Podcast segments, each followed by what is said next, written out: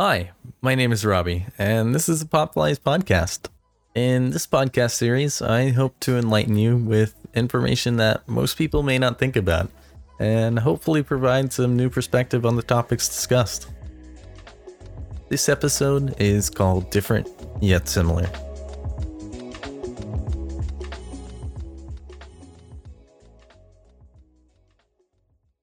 For the week of January 30th, I'll be starting a bit of ways from our planet.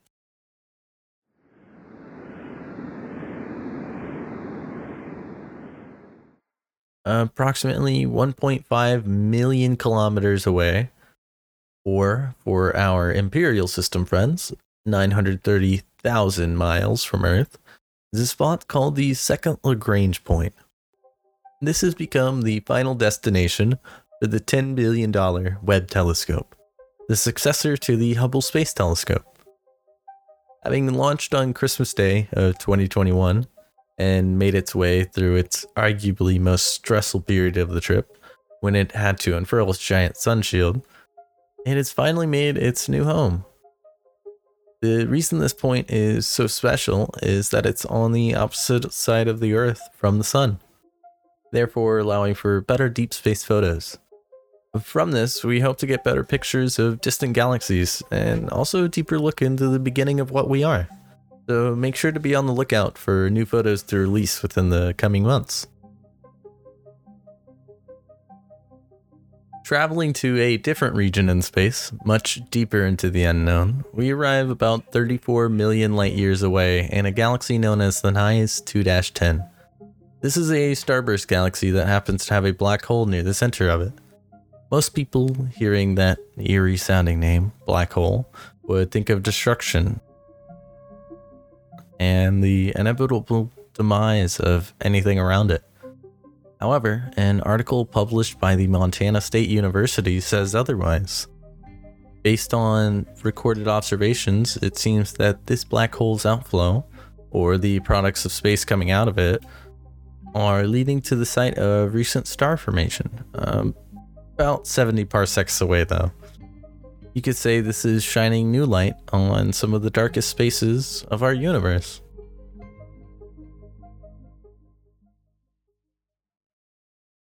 Now, pulling ourselves back to the little planet we call home,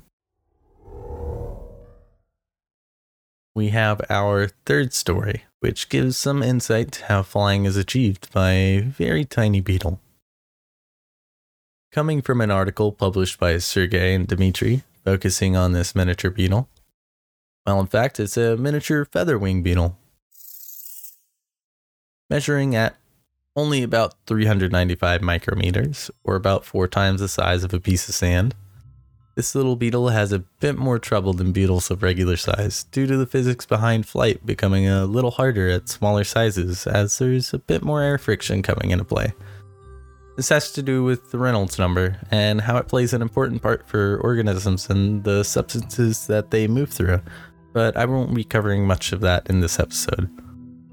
Now, in order to combat this increased air friction, they've opted to go with feather like bristled wings.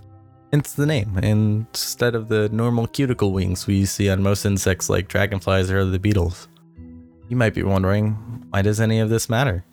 Well, normally the size of the beetle correlates to how well they can fly, so bigger is often better at flying.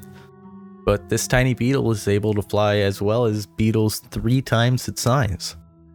These bristled wings are able to stay lightweight and yet produce enough force to propel them faster than other beetles its size. This might be a reason as to why birds have stuck with feathers in order to achieve flight. For our final story today, we'll be wrapping it up with a story about cats that love water a bit like old men do. This story is coming from the University of Transdisciplinary Health Sciences and Technology, and it's about the Asian fishing cat, a cat who is quite fond of spending their time in deep water in order to fish.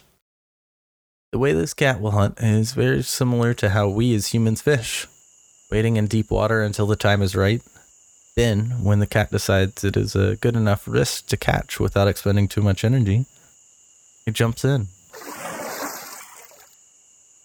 Based on the report, they will spend a whopping 52% of their time standing still and waiting. And on top of that, only about 4% of the time are they actually jumping in for their prey. Now, you might think that's a really inefficient hunting pattern. However, they do in fact do it for efficiency. The way they seem to think about the hunt is optimizing energy gain, so it's better for them to wait and be successful than to jump at every possible instance. That's not to say that they only hunt in this fashion, as when they hunt in shallower water, they become more active, moving around about 96% of the time. But the fact that they are able to realize that to hunt in these deeper waters it is better to wait and be patient, I think shows a pretty interesting side of fishing. Um, we are all connected in one way or another, no matter species.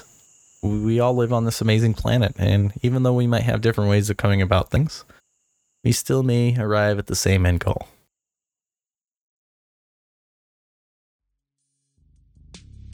Thank you to our listeners, and I hope you enjoyed.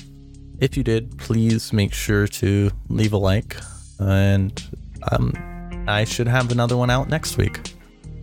Um, if you enjoyed this enough, feel free to subscribe and support us in any way you can.